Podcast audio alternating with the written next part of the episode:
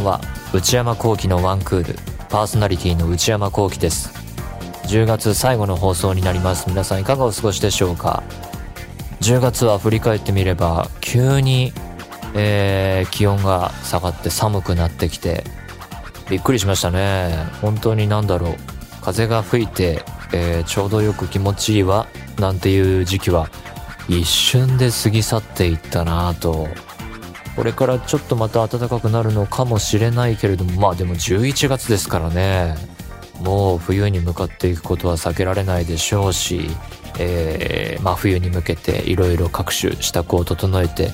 いかなければならないなと思っていますけれどもああいうこう秋とかまあ春でもいいですね。ちょうどいい時期っていうのは本当に一瞬で終わってしまいますけれどもこう何て言うんでしょう。テラス席で食事がしたくなるようなというかあるいはこうお店をはしごして飲み歩きたくなるようなそういう風に移動をしていても、えー、あまりこう暑さ寒さが気にならないようなね。あのお酒飲まない人まだ飲めないよ年齢的に飲めないよっていう人には伝わりづらい部分かもしれないですけど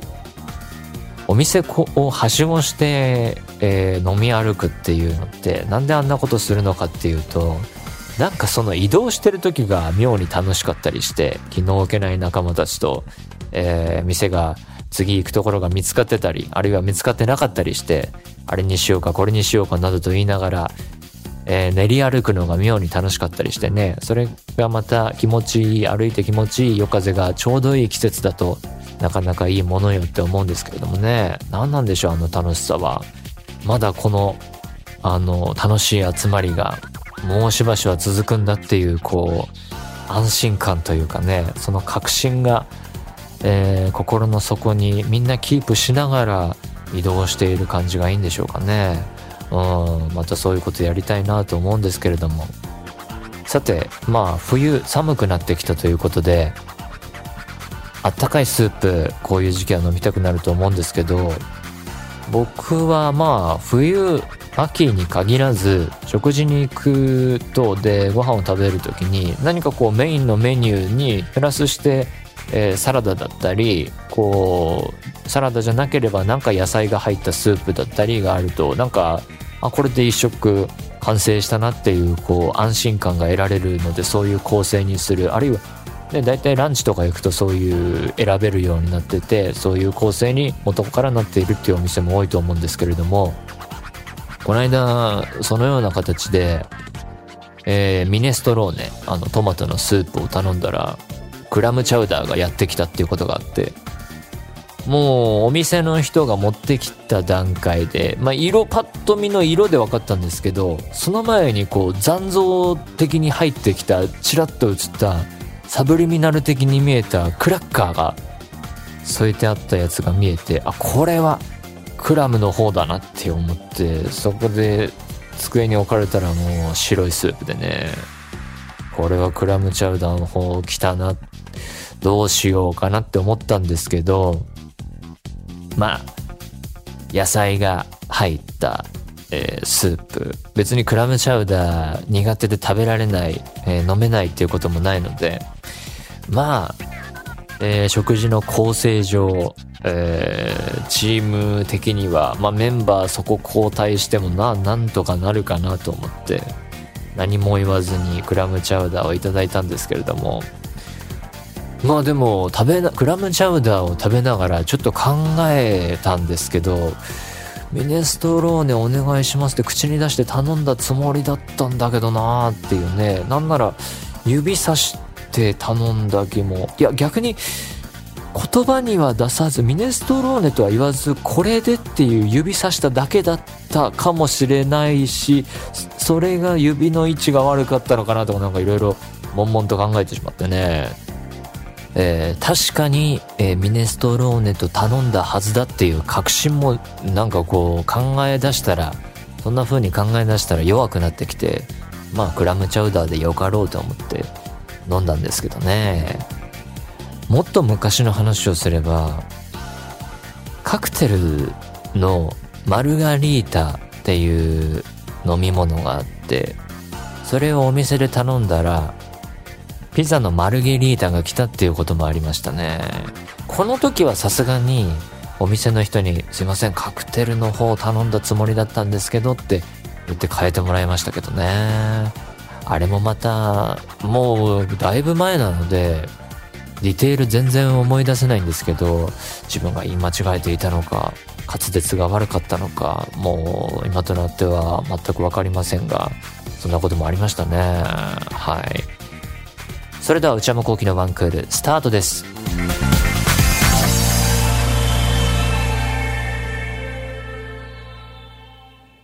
それではお便りを紹介します。ラジオネーム、りほさんからいただきました。大阪府、えー、20歳の方。内山さん、スタッフの皆さんこんばんは。今年になってこちらのラジオを聞くようになり、YouTube 掲載のシャープ247から最新回を聞き、今は Spotify でシャープ43まで聞きました。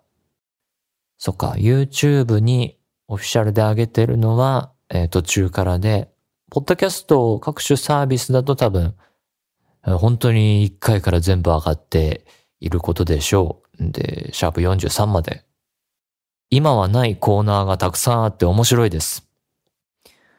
昔何あったかな？相当ね、43回までだったらだいぶ初期ですからね。もう募集はしてないとはいえ、最近あった映画みたいな話をお話しさせてください。映画みたいな話っていうコーナーがあったってこと？こんなあったっけ？やったのかな？あら、全然思い出せない。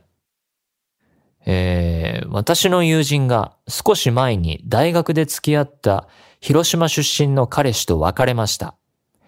友人の方からほぼ一方的に別れを切り出したそうです。そうして新しい彼氏を探している中、友人が TikTok を見ていると、なんとある曲を聴きながら号泣している元彼の姿が投稿されていたそうです。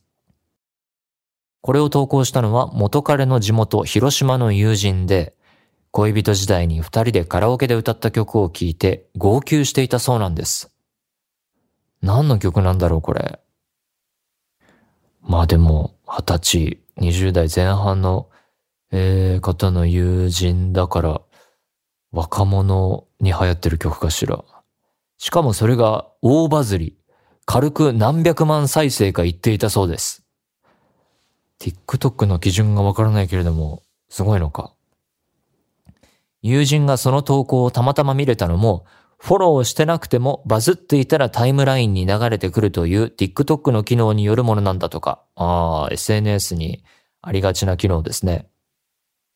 元彼の大きな愛が友人の元まで届いたという何ともびっくりな話でした。はあ、確かに映画みたいな話だわ。しかし、その投稿を見た友人は、よりを戻す気はなく、むしろその投稿で元彼を擁護するコメントばかりで、ほう、この号泣していた、その別れた経緯とかもそこの TikTok を見るとわかるようになってるんですかね。えー、元彼を擁護するコメントばかりで、気が病んでしまいました。今は私が彼女を慰めています。笑い。あ長々とすみません。これからも大学の通学のお供に全話視聴を目指していこうと思います。最近急に寒くなってきたのでお体にはお気をつけくださいね。なるほど。現代的な話ですね。えー、友達の元彼の人が TikTok でバズったと。何百万再生。はあ。TikTok は、えー、自分のスマートフォンにはそのアプリ入れてないんですけれども、えー、ただ一方で、そういう動画って呼ぶのでいいんですかねそのコンテンツは見たことはあって、でも、なんと言ったらいいんだろう。情報量がとにかく多くて頭が混乱しそうだなっていうふうに思いました。つまり、えー、短い動画ですよね。なんかこういろんな人が投稿するものをこう変わる変わる見て、えー、で、その気に入ったアカウントがあるとフォロー機能とかもあるんでしょうかね。まあ短い動画で、その上にテロップがガンガンついてて、で、短いカットを重ねてったりして、どんどん展開してって、で、その上に、えー、音楽が流れていたりするっていう動画だったんですけど、つまりその視覚動画っていう視覚の情報とテロップで伝える文字情報と、えー、音楽が流れるから音情報とっていうんで、そのいろんな切り口から情報の洪水っていうんでしょうか。それがこうほんと短いところにまとまっていて、その演出のスタイル、えー、TikTok の傾向っていうのがね、お、で、なおかつそういう風にギュッと詰まった、えー、短い尺の動画をどんどんどんどんこう次々とこう見ていって気に入らないものがあったらどんどん飛ばして自分の好みに合うものをじっくり見るみたいなスタイルが、その情報量が頭に流れ込んでくるのを想像するとなんだかパニックになりそうだなっていうふうにちょっと思いましたけれどもね、あれをこう毎日暇な時に、えー、チェックしてみる、それを趣味とするエネルギーたるや、すごいものがあるなっていうふうに思いました。いや、でもこうやって 懐かしいコーナー、いや、懐かしいどころか思い出せないんですけれども、そういうのもありかもしれないですね。今やってないですけど、そういうことがあったので送ってみましたっていう、こう、発掘、勝手にするのもありかもしれません。えー、こうやってこう、すべて、えー、アーカイブで聞けるようになっているので、このコーナーまたやってくれ。私には、僕には、えー、自分にはこういうエピソードがあったっていうのがありましたら、えー、普通歌のコーナーにでも送ってみてください。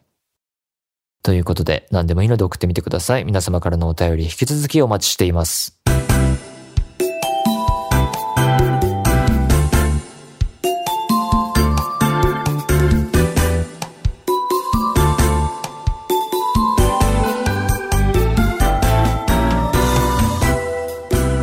内山幸喜のワンクール。内山幸喜のワンクール。続いてはこちらのコーナー。お悩みプロファイル。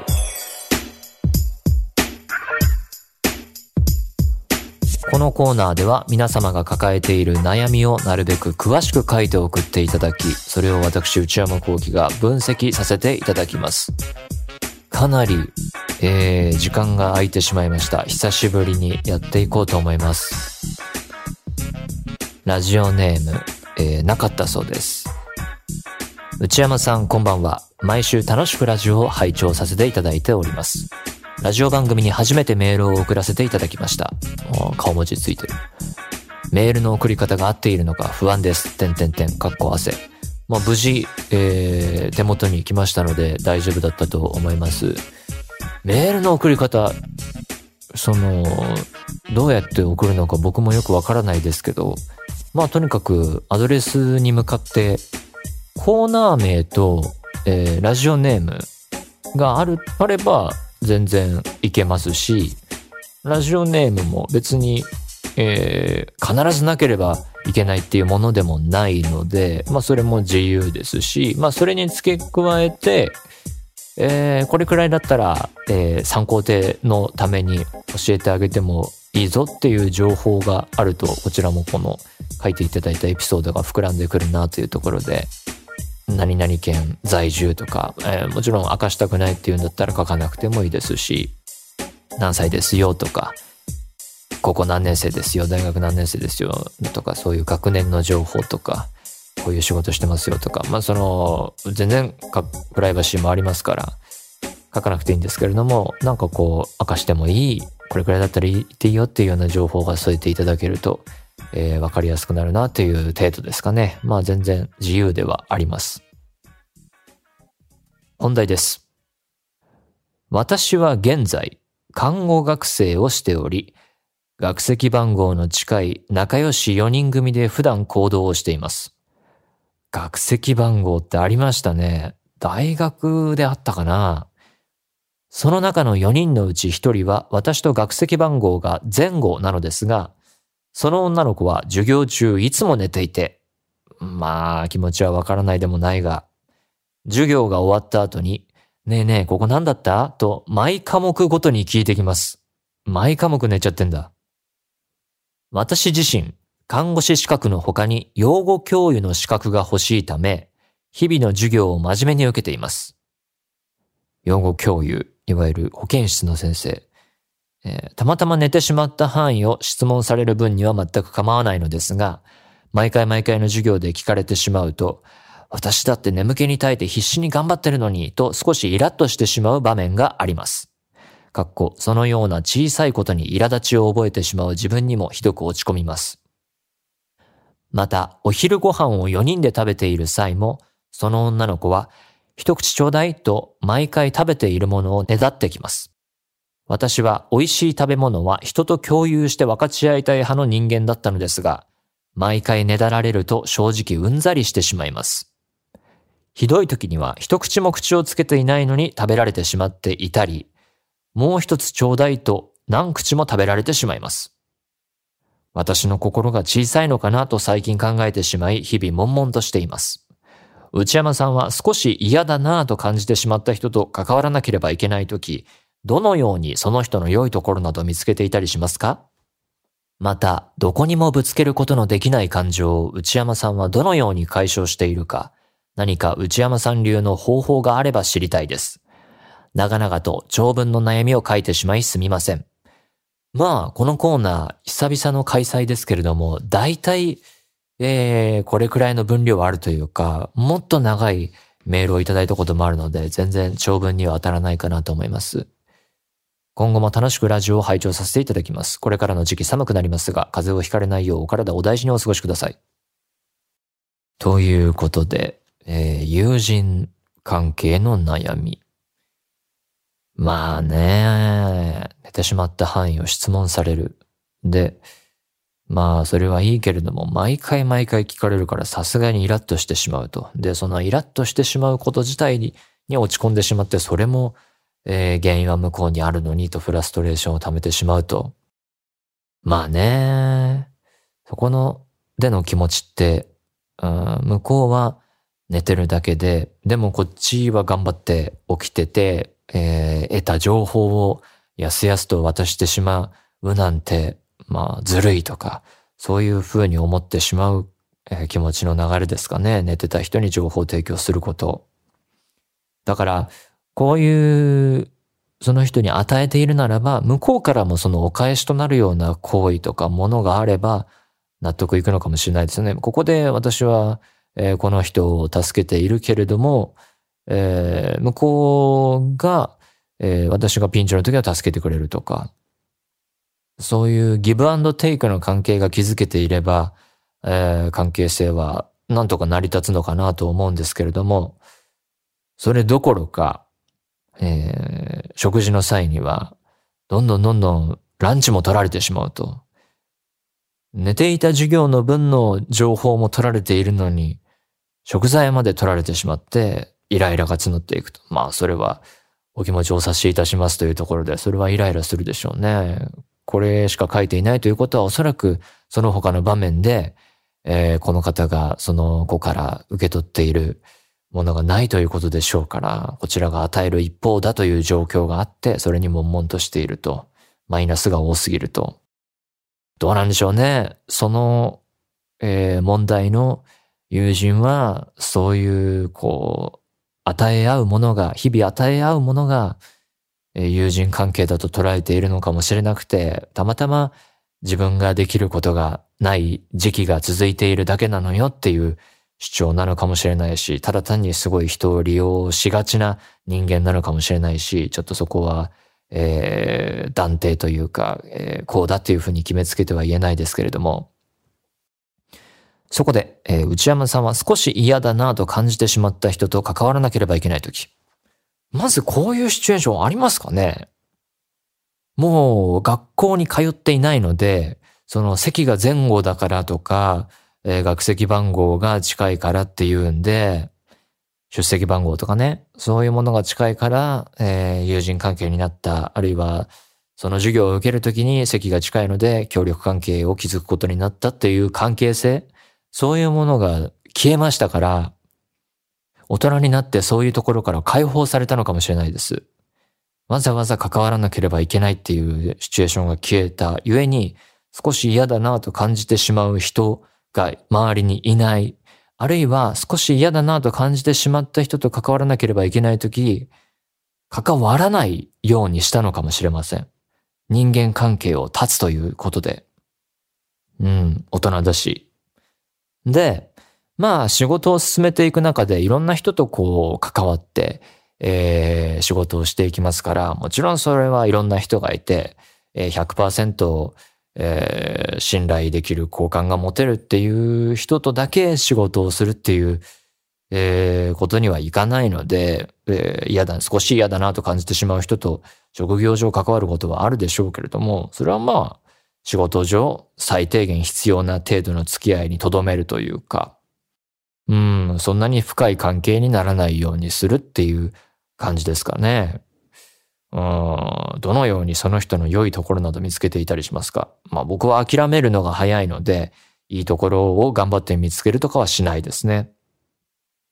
で、えー、友達、仲の良い友達にそういう自分が問題だと思う点を見つけたら、多分ダメだと思うところを、えー、面と向かってなのか文章でなのかわからないけれども、指摘すると思いますね。こういうところ良くないと思うよとか、私はこういうところ不快に思いますっていうのを言い方はいろいろあると思いますけど、多分言うんじゃないのかなと思います。えー、で、次。また、どこにもぶつけることのできない感情を内山さんはどのように解消しているか。うーん、どうだろう。どこにもぶつけることのできない感情とはっていうのがまずありますね。ぶつけることができるかもしれない。さっき言ったように、友人ならばそういう関係性をこれからも続けていくために、こういうとこ良くないよっていうふうに僕だったら言うかもしれないけれども、このラジオネームなしさんは、えー、そういうことができない、するつもりはないっていう前提でしょうから、まあどこにもぶつけることができないと。まあそういう感情をどうするかっていうことですね。だからあんまりそういう感情ないですね、最近。うん。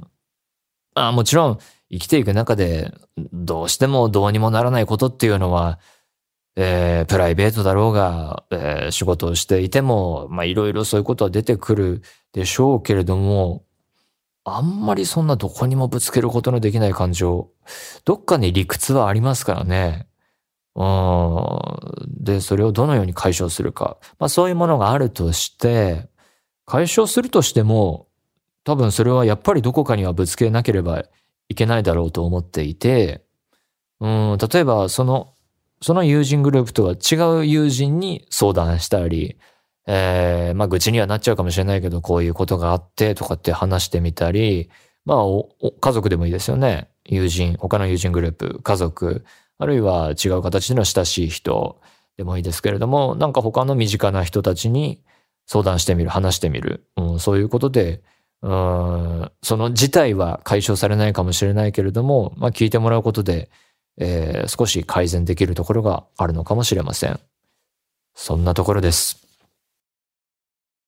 ということで、久々にやってみました。これからも引き続きこのコーナーやっていこうと思っております。皆様からのメール引き続きお待ちしています。以上、お悩みプロファイルでした。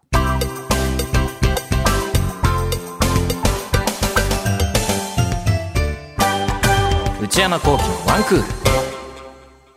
内山さん、これ、買いです。こちらのコーナーは買い物不詳な私内山幸喜の財布をこじ開けられるような買いな商品をリスナーの皆さんにお勧めしていただくコーナーです。ラジオネームにゃんぱらりさんからいただきました。内山さんこんにちは。先日 1TB の iPad Pro を購入されたそうですね。はい。漫画読むには最高のデバイスだと思いますソファーなどで寝ながら仰向けで持ち上げると重いとおっしゃっていたのでおすすめ商品が決まりました。確かにそういうシチュエーションだとちょっと腕が疲れてきちゃうなという愚痴は言いましたね。iPad をハンズフリーで楽しめるタブレットスタンド床置きタイプです。ご自分の姿勢に合わせて360度回転可能で、アームもくねくねと好きな角度に調整できます。仰向けに寝て腕に負担をかけずに目の前が iPad な世界へいざ。えー、この下におそらく楽天のアドレスを載せていただいているんですけれども、えー、こちらをたどらず自分で、えー、タブレットスタンド床置きタイプで検索したらいろんな商品確かに出てきて、ピクサーの作品の最初に出てくるあいつ、あの電気スタンドみたいな形で、えー、それが床置きタイプのかなり大きいですね、えー、こう床に置いて、こうソファーとか椅子に座って、こう顔を上げたところに、こうタブレットが、えー、宙に浮くような形にできるスタンド。確かに便利そうですけど、うん、邪魔ですかね。あれは、物を、床に置くものをあんまり増やしたくないなと思うので、うん、多分使い心地はいいんだろうなと思うんですけれども、えー、私はちょっといらないかなと思います。まあなんとか、えー、持ち上げると重いと言いつつも、もう別にその後慣れたというか、なんとか使っているので、えー、ガンガン活用してやっているので、え、スタンドは今のところ必要なさそうです。ということで、引き続き買い物不詳な私内山幸喜の財布をこじ開けられるような買いな商品を教えてください。以上、内山さんこれ買いですでした。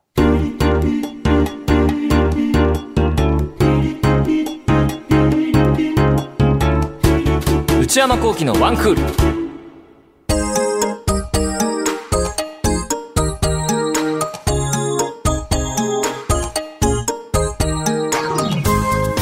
内山幸喜のワンクール、そろそろお別れのお時間です。